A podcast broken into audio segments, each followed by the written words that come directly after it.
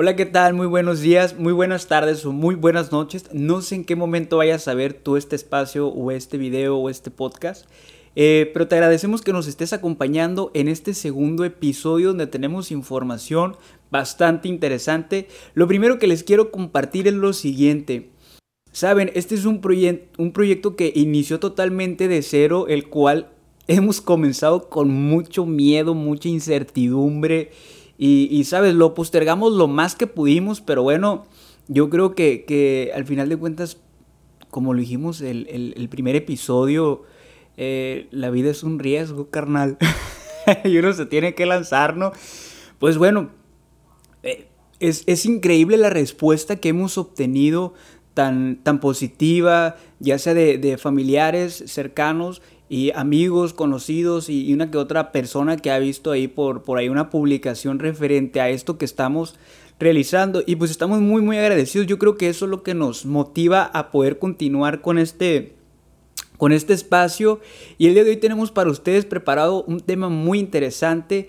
Eh, antes de, compartirles qué tema es, me gustaría eh, informarles que, que ya hay personas que se están uniendo a, a este programa o a este segmento. No voy a dar nombres, pero ya vamos a tener colaboraciones de personas que están metidas en, obviamente, en, el área de la psicología y muy agradecidos con estas personas a las que también hemos contactado y hemos tenido una respuesta muy positiva a colaborar con nosotros. De antemano, gracias. Em, y pues bueno, sin más preámbulos, me permito compartirles cuál es el tema que tenemos preparado para el día de hoy y vamos a hablar de, ¿sabes? Una, una una palabra tan usada, tan de moda últimamente, yo creo que, que esto de la pandemia ha favorecido a que esta palabra se haya vuelto una tendencia.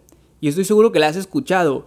Aunque a lo mejor no sepas su definición, estoy seguro que la has escuchado y es la palabra resiliencia. Y, y, es el tema que vamos a estar abordando el día de hoy. A mí me interesa el poder compartirte qué es, qué significa, cómo se desarrolla, cómo poder trabajarla uno en, vaya, de manera personal, ¿no? Y, poder, ahora sí que poder decir, la resiliencia, cómo descubrir nuestra fortaleza en tiempos de crisis. Vaya, ese es el tema que tenemos preparados para ustedes el día de hoy. Y pues bueno, lo primero que habría que hacer es, es, definir, es decirte, ¿sabes qué? Mira, la resiliencia es esto. Y, no nos vamos a meter en términos muy complejos ni nada por el estilo. Solamente te voy a decir que la resiliencia es esa capacidad humana eh, de asumir con flexibilidad las adversidades y cómo sobreponernos a estas adversidades. Esa es la definición de de resiliencia. Y si tú me preguntas, oye, ¿sabes qué está padre, no el concepto en sí? Pero si lo quieres ver desde un punto psicológico, ¿cómo podríamos definir cómo, qué es esta, esta palabrita? Pues sencillo. Es esa caja de herramientas que posee cada persona y, pues todos tenemos nuestra propia caja, ¿no? Es, y obviamente cada quien tiene sus herramientas y, y, y, es lo que nos permite el poder salir de, alguna adversidad, adversidad y no solamente salirnos, sino que salir fortalecidos, salir con un aprendizaje, salir con, con algo que nos hace ser una mejor persona, ¿no?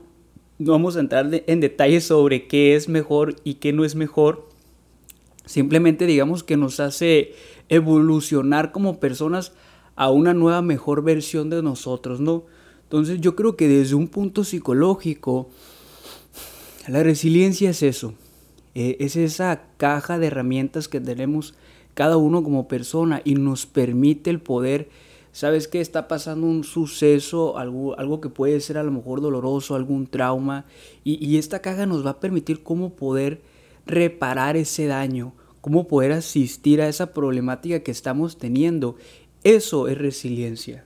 Y no solamente el repararlo, sino después de, intervenir de manera individual con lo que estás viviendo, ver lo que has logrado. Yo creo que la resiliencia esa es la parte padre, ¿no? El, ver cómo, cómo no solamente sobreviviste a alguna situación de crisis o de trauma, sino que aparte sales fortalecido de ella, ¿no? Entonces, si empezamos a hablar un poquito sobre los orígenes de esta de esa palabra que yo creo que ahorita está en tendencia, nos iríamos obviamente a los principios de Darwin. Yo estoy seguro que todos ubicamos a mi compadre, excelente persona. Entonces, Darwin nos habla mucho sobre, eh, en su libro este, la teoría de la, de la evolución o, o, cómo es que el hombre cambió de mono a persona, ¿no? Todo este rollo. Hay un espacio donde nos habla sobre algo que es la adaptación. Y, y, y sabes, Darwin, este amigo se em, empezó a observar em, a un grupo de primates, ¿no? Y, y, él solamente a través de, de, estar observando este grupo, la manera en que ellos se relacionaban, incluso la manera en que, en la forma en la que ellos se expresaban, eh, tenía como una función social, no tenía una finalidad. Entonces, digamos que la, la, la colaboración en la, en la supervivencia de la, de la especie de, de la especie de estos primates tienen, por lo, eh, tienen una función adaptativa, ¿no? Del cómo irse adaptando cómo ir, em, por así decir, evolucionando. Eh, más sencillo y sin complicarnos tantos. Hay una frase buenísima de Darwin que dice, ni el más inteligente ni el más fuerte, quien sobrevive al cambio es el que mejor se adapta. Quien mejor responde al cambio, ese que se logra adaptar al cambio, ese es el que sobrevive. yo creo que sin darse cuenta, Darwin ya nos está hablando sobre los principios ¿no? de, de, resiliencia. Él, hablaba de esto, de, de cómo pasa algún suceso y uno tiene que tener esa capacidad para adaptarse. Si nos volvemos, si nos vamos a algo real, algo tangible, yo creo que lo que estamos viviendo en la actualidad, esta pandemia, cómo nos golpeó no solamente física, sino emocionalmente y en todos los aspectos, ¿no? Pero yo creo que emocionalmente nos, fue un reto totalmente que nos invitó a, un cambio, ¿no? A un proceso de adaptación en donde ya la bautizamos en la actualidad como resiliencia, ¿no? Ya, ya no vamos a decir, es que es un proceso de función adaptativa, Darwin lo dijo hace muchos años atrás. Sí, pero yo creo que se vuelve más, más, como te diré, más llamativo decir, ¿sabes qué? Es resiliencia, el poder adaptar a una situación y no solamente adaptarte, sino salir fortalecido de ella. Entonces, lo venimos un poquito más al, viajamos en el tiempo, digamos algo más actual y vamos a ir a dar con un con un personaje bastante interesante y con mucha con mucha pero bastante formación. Él es Boris Shurlik. Este este amigo digamos que fue el que vino a hacer un boom con la palabra resiliencia cuando saca un libro que se llama Los patitos feos. Y ve qué interesante, dice, la resiliencia, una infancia infeliz no determina la vida.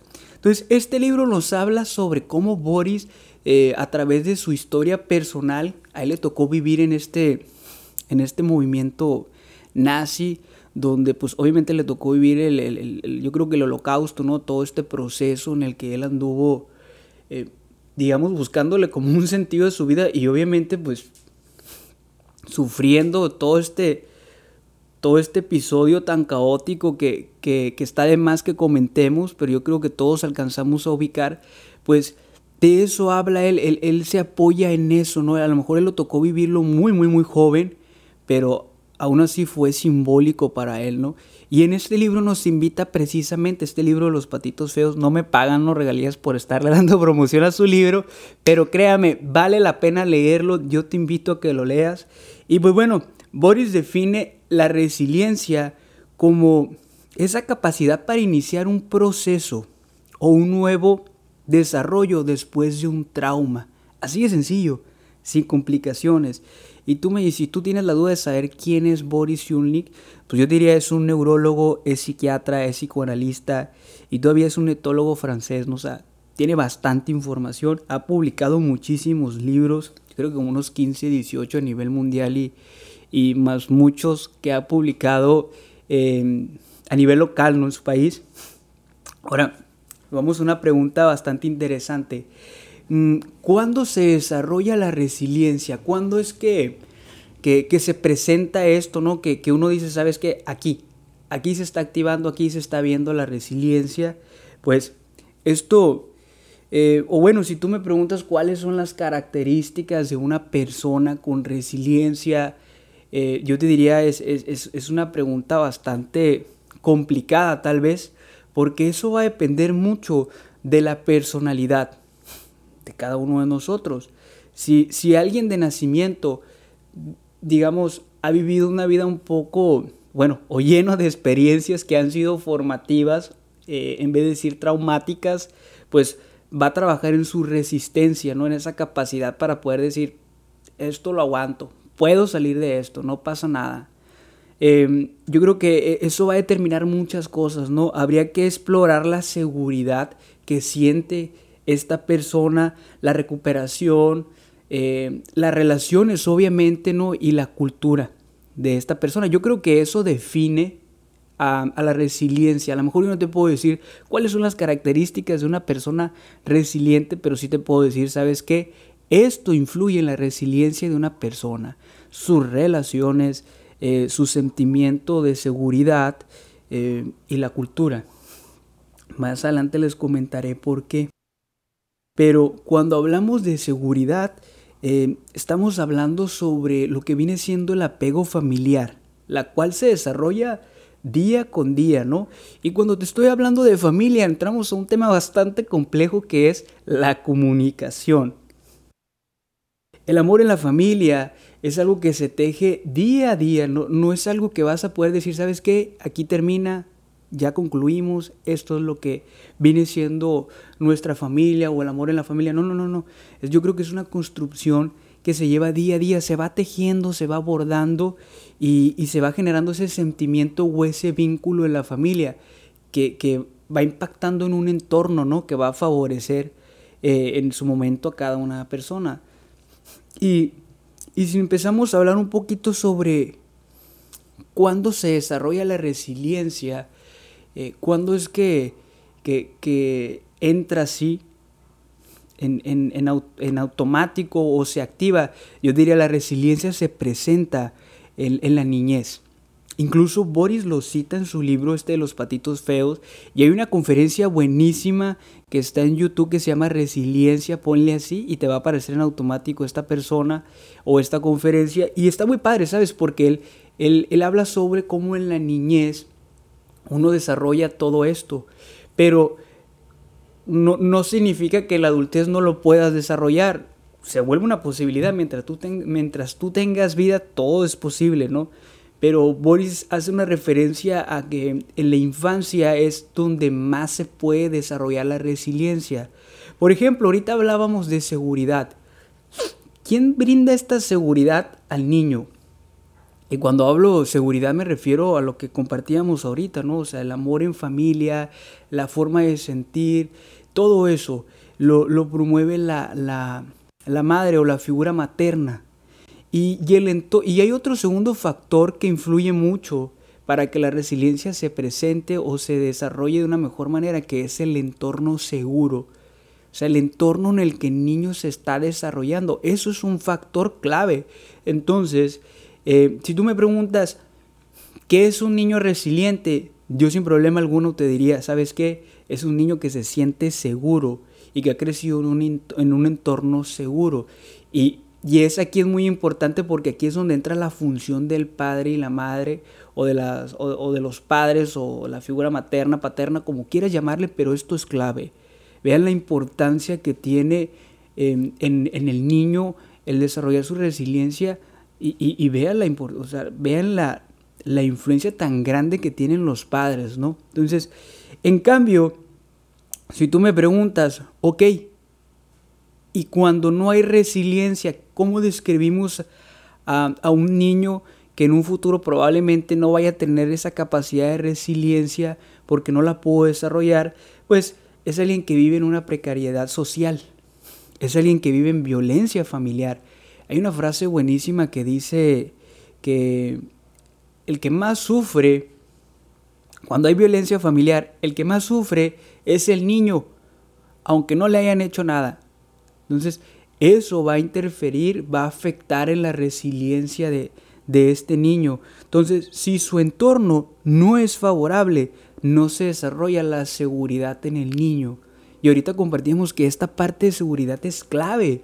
Entonces, eh, digamos que estos son factores que van a predeterminar a tener un niño que no tenga una resiliencia. Por ejemplo, si tú me dices, oye, en la vida real, ya vámonos a lo tangible, a lo que es, ¿cómo se puede escribir a un niño que no tiene esta capacidad de resiliencia?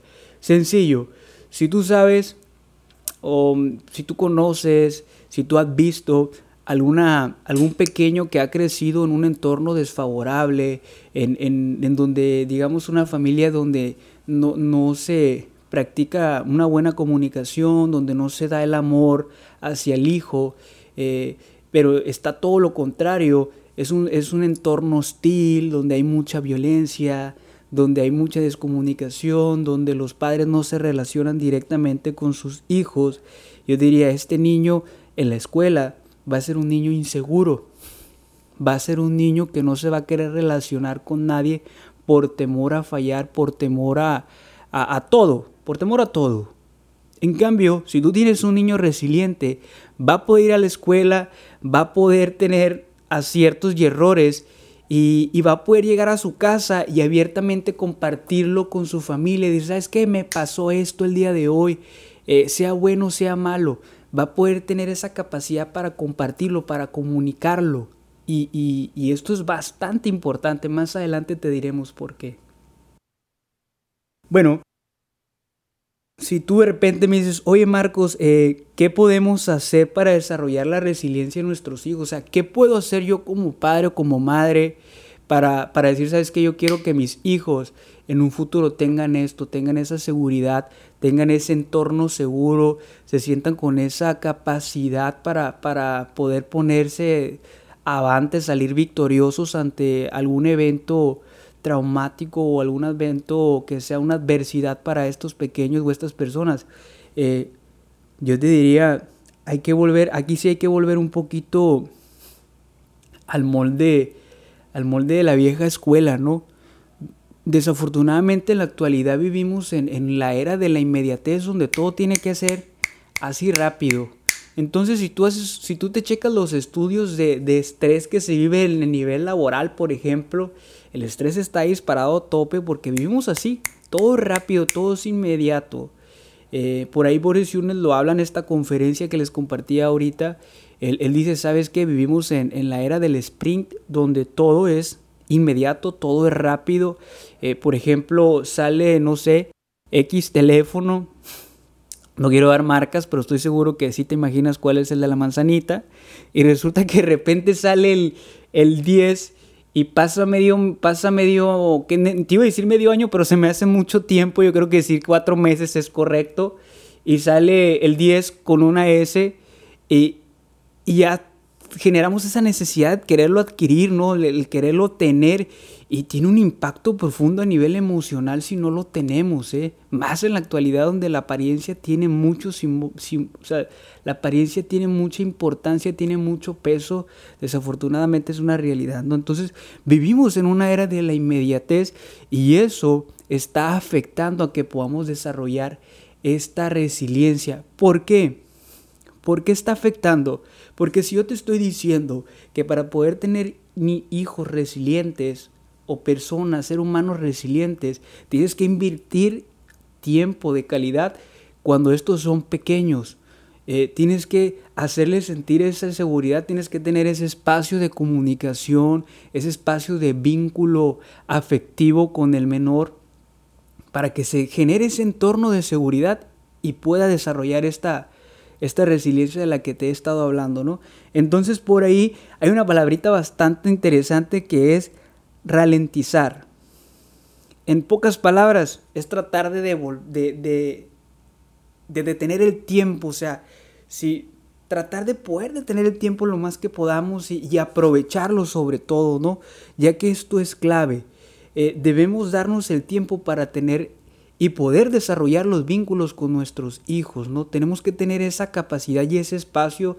Yo sé que a lo mejor tú podrás decir, oye Marco, lo dice muy fácil, pero realmente no es algo sencillo, menos si estamos viviendo en la era de la inmediatez. Yo entiendo que a lo mejor es algo difícil, pero si vemos esto como una inversión, eh, y no, y no lo quiero decir porque le vayas a sacar provecho a tu hijo más adelante, no monetariamente, sino, o sea, si lo vemos como una inversión en el aspecto de que vas a tener un hijo, una hija que va a tener esa fuerza interior, esa caja de herramientas de las que yo te hablaba en un inicio, bastante desarrolladas. Pues qué mejor, porque yo creo que si lo vemos de esta manera, metafóricamente hablando, imagínate que tu hijo tiene una caja de herramientas y llega con ella al mundo. Y cada vez que tú te sientas a conversar con él o con ella, cada vez que tú le haces sentir eh, querido, cada vez que tú te vinculas con esta persona la manera afectiva, cada vez que le das ese soporte, imagínate que cada vez que tú haces eso, estás sumando una herramienta a su caja de herramientas. Entonces imagínate que de repente te sientas con tu hijo y le preguntas cómo le fue en la escuela, cómo la está pasando, cómo se siente, y, y mientras tú haces esas preguntas vas sumando un desarmador, vas sumando un martillo, vas sumando alguna nueva herramienta su caja de herramientas. Es, obvio que entre más herramientas tenga en su caja, eh, en un futuro va a ser mucho más sencillo cualquier problema, lo va a poder reparar sin problema alguno, ¿no? Entonces, o, bueno, a lo mejor no sin problema alguno, pero yo creo que va a ser más llevadero. Y, yo creo que por ahí va esta palabra de ralentizar, el, el poder darnos el tiempo, el poder darnos el espacio de, estar en contacto con nuestros hijos, ¿no? No significa que tengas que salir de tu trabajo, no significa que tengas que dejar de, trabajar y decir, ¿sabes qué? A partir de mañana yo me salgo de mi trabajo, ya no trabajo más y me dedico totalmente a, mis hijos. Pues yo creo que no es una decisión eh, correcta porque a lo mejor vas a tapar un hoyo, ¿no? O sea, a lo mejor le vas a dar la atención a tu hijo o a tu hija, pero vas a afectar en los otros aspectos, por ejemplo, en el aspecto económico, ¿no? Entonces, no se trata de eso, yo creo que es el, poder brindarse el espacio, un, espacio de calidad donde eh, se genere un entorno de seguridad, que, el menor se sienta con la confianza. Y la comunicación es, es yo creo que fundamental aquí, ¿no? Por ahí en, esta conferencia, Boris, Boris habla sobre cómo, cómo las personas eh, que estamos viviendo, eh, bueno, Estados Unidos hace esa comparación en, en Estados Unidos eh, donde se vive esto, la, era del, del, sprint, donde todo es rápido, todo es inmediato. Ah, eh, se está disparando una ola de estrés, de ansiedad y muchísimas cosas más, ¿no? Y, él hace una comparación con países europeos, si mal, si mal recuerdo, creo que es una de las comparaciones hace con, con Dinamarca, y él dice, ¿sabes qué? Eh, estas personas se están dando el tiempo, o sea, se están dando tiempo, por ejemplo, para enseñarle a su hijo a andar en bici, para poder eh, volar una cometa junto con el niño. En cambio, cuando vimos en, en esto rollo de la era del sprint, todo es rápido, todo es inmediato y a lo mejor yo, tengo, yo no tengo el tiempo para decirle a mi hijo, te voy a enseñar a andar en bicicleta. Pero sí tengo el tiempo para decirte, te voy a regalar un celular donde puedes ver muchas cosas, ¿no? Yo creo que es algo que se está viendo mucho en la actualidad, el, el, el desligarnos un poquito de nuestros hijos a través de, de algún aparato electrónico. Pero bueno, no nos salgamos del tema. Los primeros años son muy importantes, como lo hemos dicho, sin embargo, la resiliencia se puede desarrollar en una vida adulta, ¿eh? No significa que solamente esto es en, en la infancia, pero ¿sabes qué es clave en esto de la resiliencia? El no aislarse, porque es muy normal que un adulto que no tiene, digamos, esta caja de herramientas bien desarrollada, o sea, que tiene pocas herramientas en su caja de herramientas. Es posible que sume más piezas a su colección, es, posible, se vuelve una opción. Para esto tiene que buscar un soporte, no tiene que aislarse. Es muy común que las personas eh, nos reservemos muchas cosas que, que a veces nos afectan emocionalmente y lo hacemos por miedo. pues a las etiquetas, a las burlas, a que, o sea, a muchas cosas más, ¿no? Yo creo que es muy común el decir, no, no voy a, a, compartir lo que llevo dentro, que me está matando tal vez, porque eso es una ventaja que le estoy dando al que me está escuchando, ¿no? O sea, es confiarle algo muy íntimo, muy personal.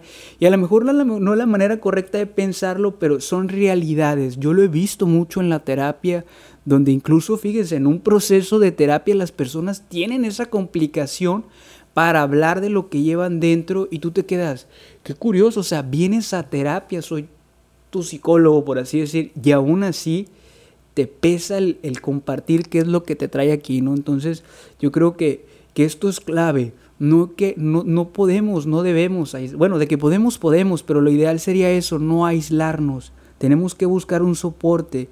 Y, y, a lo mejor no tiene que ser precisamente un psicólogo, puede ser algún familiar directo, algún amigo, la pareja incluso también se vuelve un soporte fundamental cuando hablamos en el desarrollo de la resiliencia, ¿no? bueno, sufrimiento y trauma.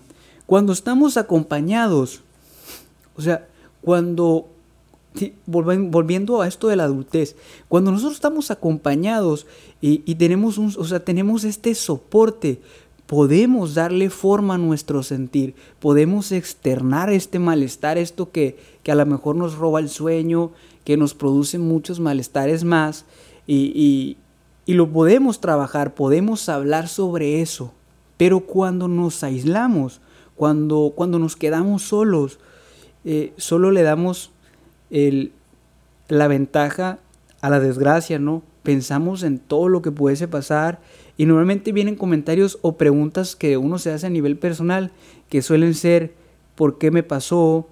¿Por qué nadie me defendió? Y, y posteriormente pues acabamos en la depresión, ¿no? O sea, digamos que lo que empezó como un pequeño problema, muy pequeño, se volvió un, monstruo, ¿no? Un, que, al final nos gobierna en, nuestra forma de pensar, incluso nuestras formas de relacionarnos. Entonces digamos que eso afecta al, desarrollo, al desarrollo de la resiliencia. Si, recapitulando o resumiendo todo esto que te estoy diciendo, si tú me preguntas, oye Marco, eh, ¿Puedo desarrollar yo la resiliencia en una vida adulta?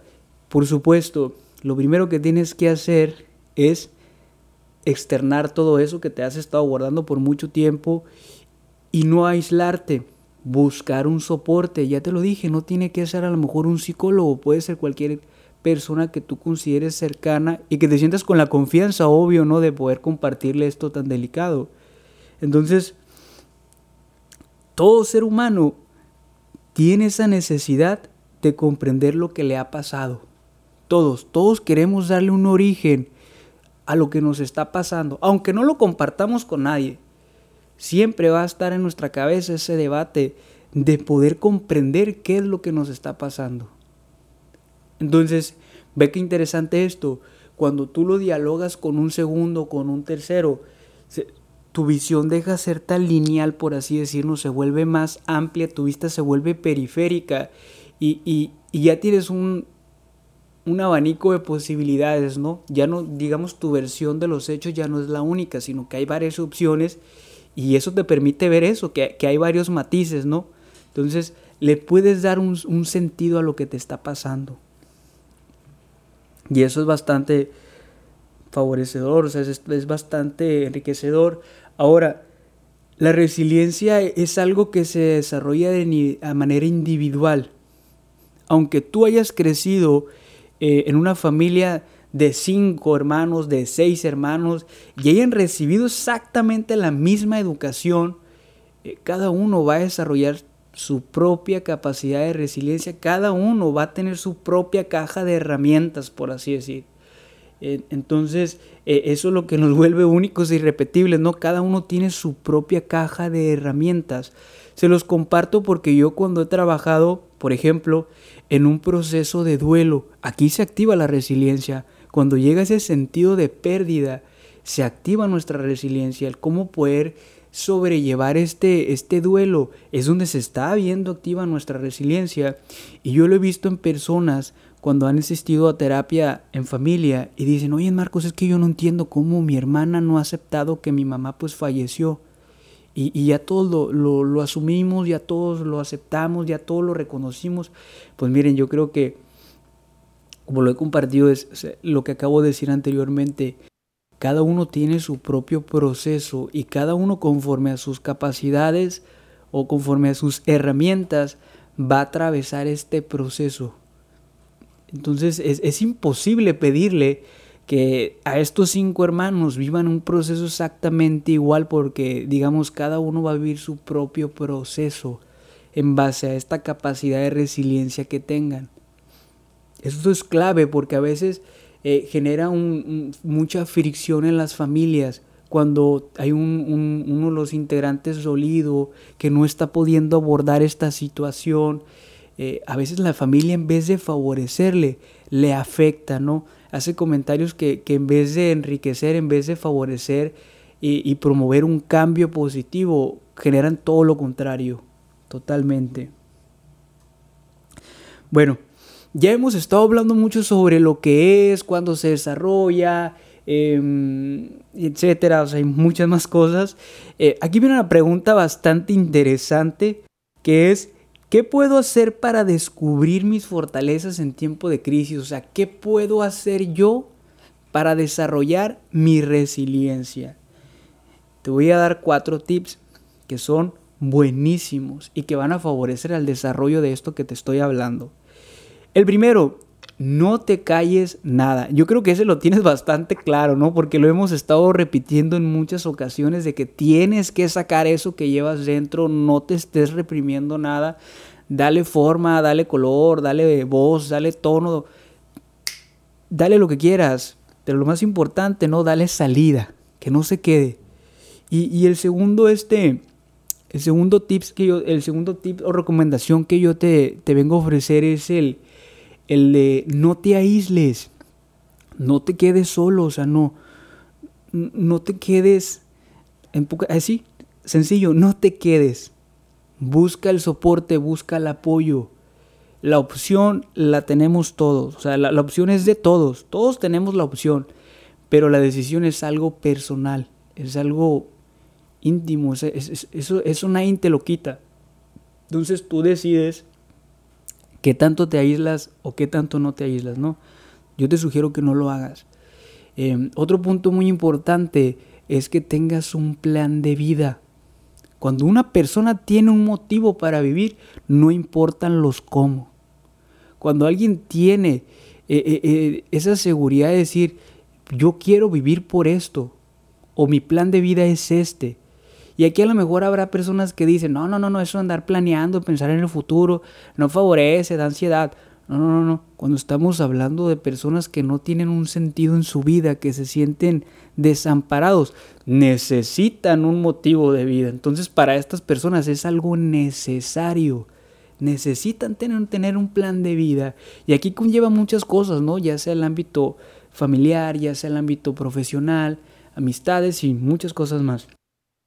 Y otro punto muy interesante que casi no es tocado, pero que está comprobado que favorece mucho, es el altruismo, el poder ser para los demás.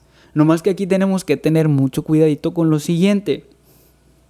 No te puedes descentralizar, o sea, no, te, no puedes dejar de ser tú mismo para ser alguien más.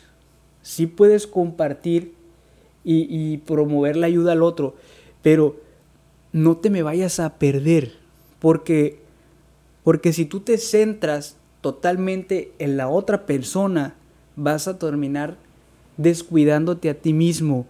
Y, y pues tú también eres una persona, y si tú te despersonalizas, vas a acabar en la depresión. Esa es una realidad, ¿no? Entonces no te puedes despersonalizar. Pero si busca cómo promover el altruismo. A veces el altruismo se promueve de muchas cosas, esos pequeños detallitos. Yo estoy seguro que tú has dicho, ya hice la labor del día, ya me gané mi escaloncito al cielo, ¿no? A, todos nos ha pasado, de repente yo el otro día iba en el carro y me topé una persona que se había quedado tirada y me acerco, ¿qué le pasó a tu carro? No, pues no tiene carga, le pasé cargos, algo, algo tan sencillo. Y yo iba, mira, bien feliz, dije, ya hice la labor del día, ayudé a esta persona. Y tiene un impacto, o sea, realmente tiene un impacto. Cosas tan sencillas tienen un impacto. Yo lo he trabajado esto en la terapia, con personas que se sienten como vulnerables en esto de la resiliencia. Una de mis tareas es que vayan a apoyar, que vayan a un centro, por ejemplo, donde brinden el apoyo a personas que están en situaciones más delicadas y no tienen ni idea el impacto que tiene en la autoestima de, de estas personas. O sea, favorece como no tienes una idea. Entonces promueve el altruismo. Es buenísimo.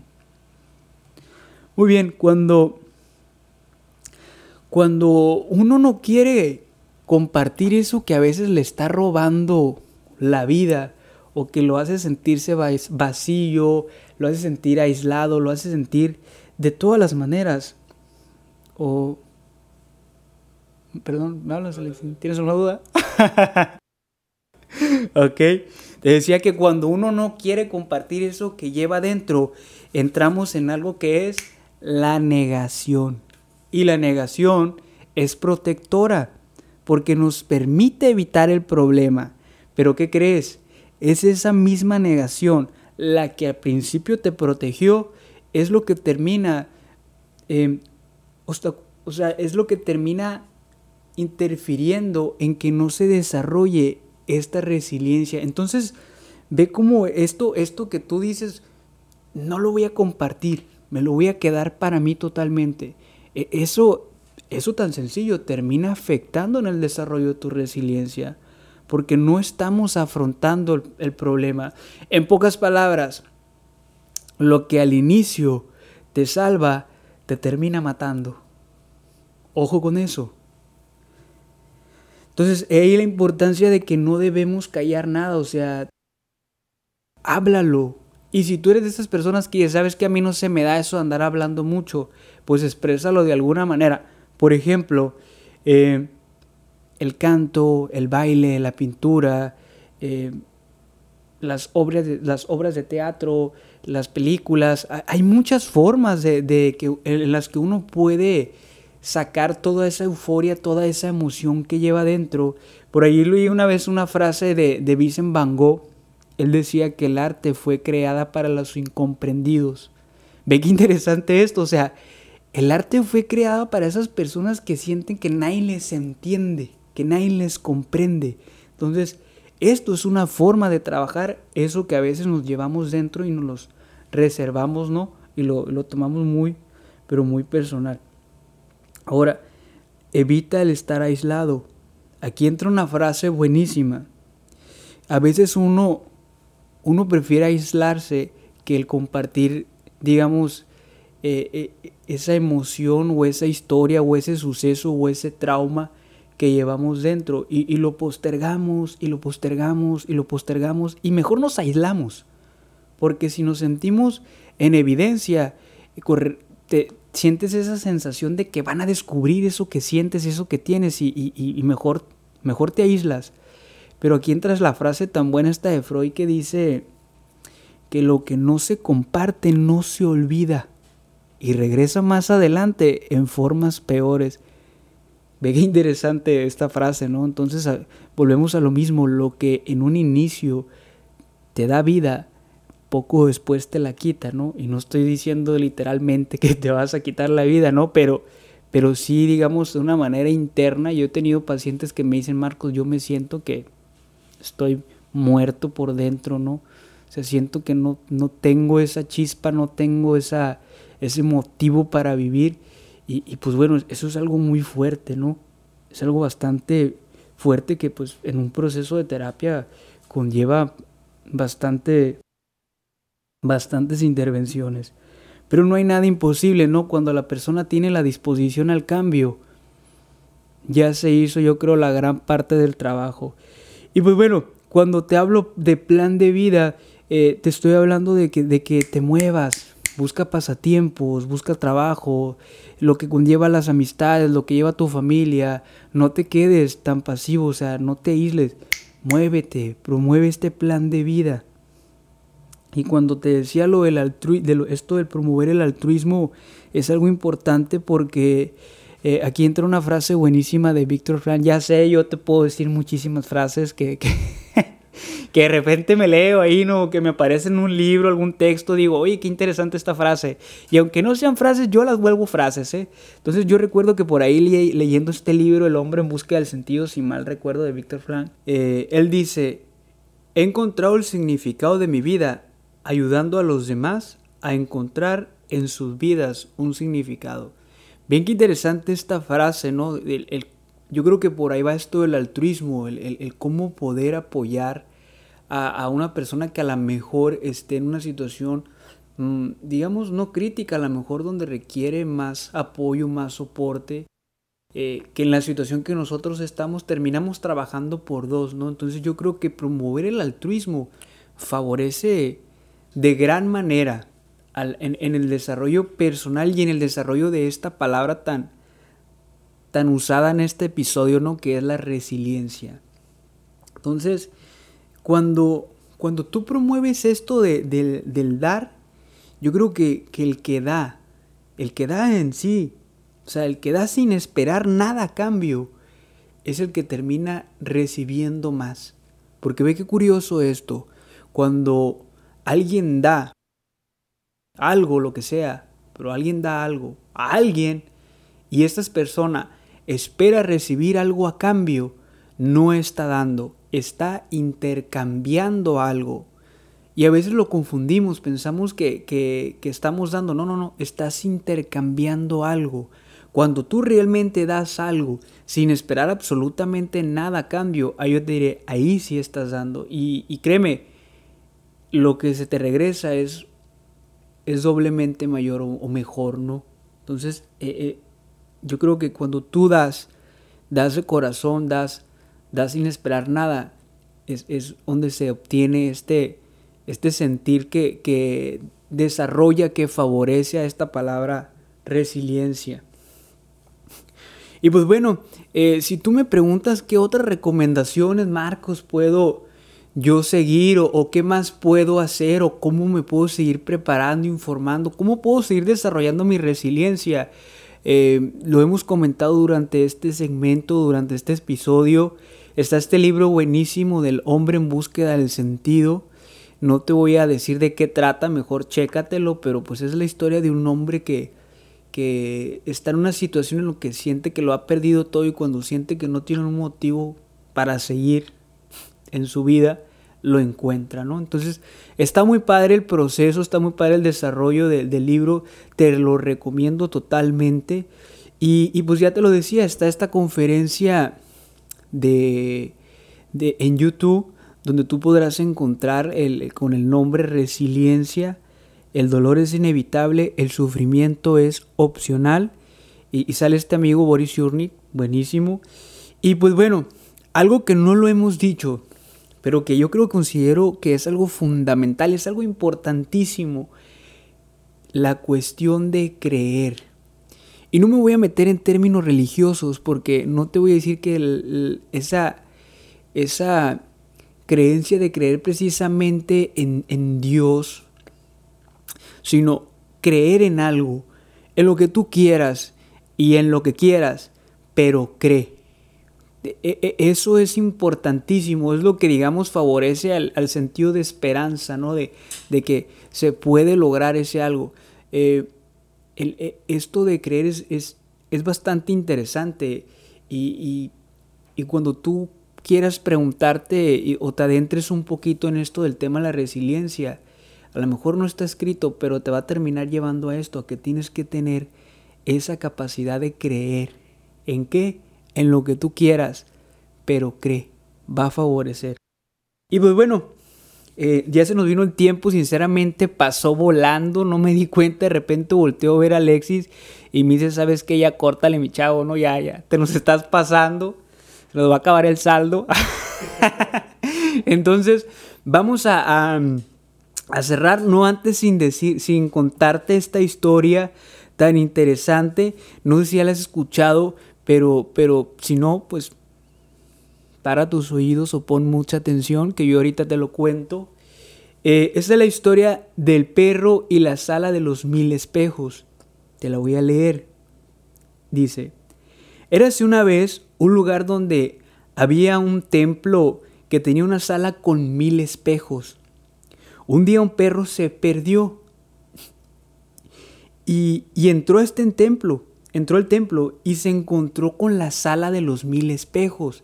Entonces el perro cuando miró los mil espejos, vio su reflejo en esos mil espejos.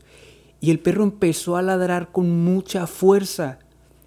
Con mucha fuerza empezó a ladrar el perro. Pero hubo un momento en el que el perro dejó de gruñir, dejó de ladrar. Y fue cuando entró en un estado, eh, digamos, de estrés, que posteriormente trajo la muerte a este animal, a este, a este perro. Pero días después aparece un segundo perro. Y este perro, o sea, pasa exactamente lo mismo. Va y da con este templo. Y después de haberse perdido, eh, entra en él. Y lo primero que ve, pues es la sala de los mil espejos. Y cuando ve su reflejo en estos mil espejos, el perro lo primero que empieza a hacer es mover su cola de un lado a otro. Entonces, mil perros empezaron a mover la cola junto con él. El perro salió del templo alegre y animado. Ve qué diferencia entre ambos perros. ¿Cuál es la moraleja que yo veo aquí? Muchas veces evitamos, eh, negamos, como ya lo compartimos anteriormente, evadimos, eh, a toda costa tratamos de evadir esa adversidad para protegernos y nos protegemos detrás del enojo, detrás de la rabia, detrás del miedo, detrás de la tristeza.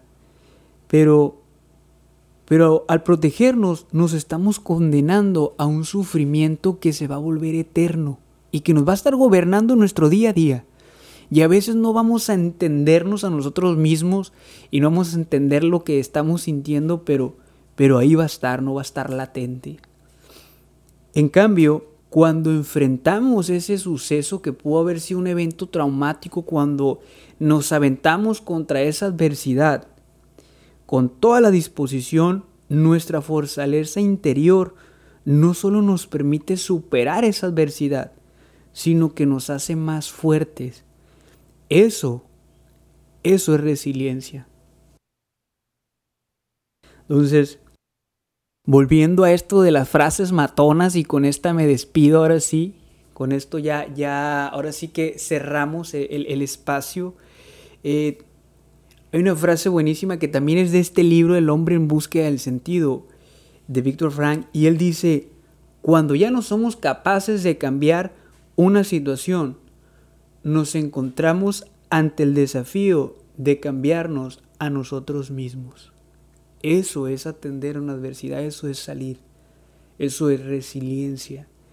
Te agradezco que te hayas quedado hasta este punto en, esta charla. Espero que haya sido totalmente de tu agrado. Te invito a que compartas si tú conoces a algún amigo, alguna amiga que, tú dices, ¿sabes qué? Yo, yo creo que esto le va a servir, yo creo que esta información va a ser buena para él o para ella. Te invito a que compartas y pues muchas gracias. Que tengas... Así es, recuerden, gánense su escaloncito al cielo, ¿no? Esas pequeñas... Eh, esos pequeños escalones, esos pequeños favores, digamos, la obra del día que sea eso, ¿no? El que compartas este segmento, este episodio eh, o este video a, esa persona que tú creas que le, que le, puede favorecer, ¿no? Yo creo que, que no hay nada mejor que eso, el, promover el bienestar de, de las personas que tú consideras cercanas a ti. Y, y si, claro, si te va a servir también a ti, pues aprovechalo, ¿no? Entonces, muchas gracias. Te invito a que nos sigas en nuestras redes. Eh, los podrás encontrar como Hablemos de Psicoterapia. Ya sea, no se escuchó, es que le pegué al micro otra vez. Oye, yo le pego al micro y rápido volteo a a Alexis a ver si no me regaña, ¿no? Yo se lo digo porque se va a ver en el video cuando volteé a verlo, ¿no? Entonces ya saben por qué. Tenemos aquí a alguien que nos dice, la estás regando, ¿no?